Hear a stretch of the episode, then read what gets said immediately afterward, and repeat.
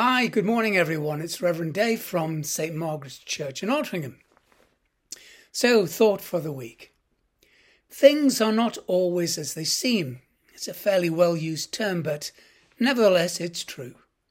I think the question is not how we might recognize, but how we might respond to that.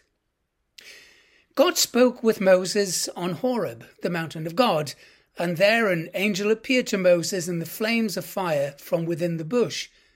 Moses went over to have a look, and God spoke, Don't come any closer, and take off your sandals, for the place you're standing is holy ground, he said.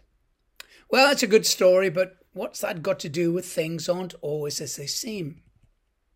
When training for the priesthood, I attended an eight o'clock Sunday Eucharist regularly and I noted that the priest conducting the service took off her shoes.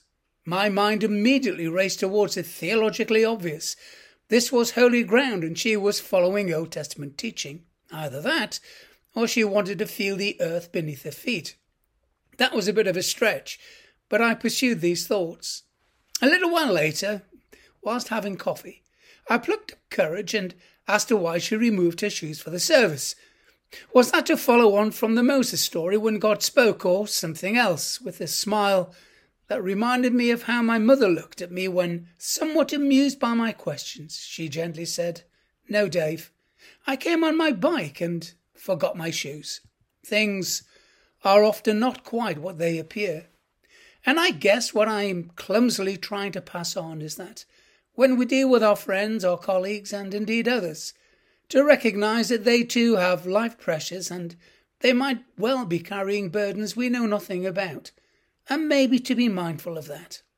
The Bible tells us to be gentle of thought. Maybe even our Old Testament prophets recognized that things were often not quite as they appeared.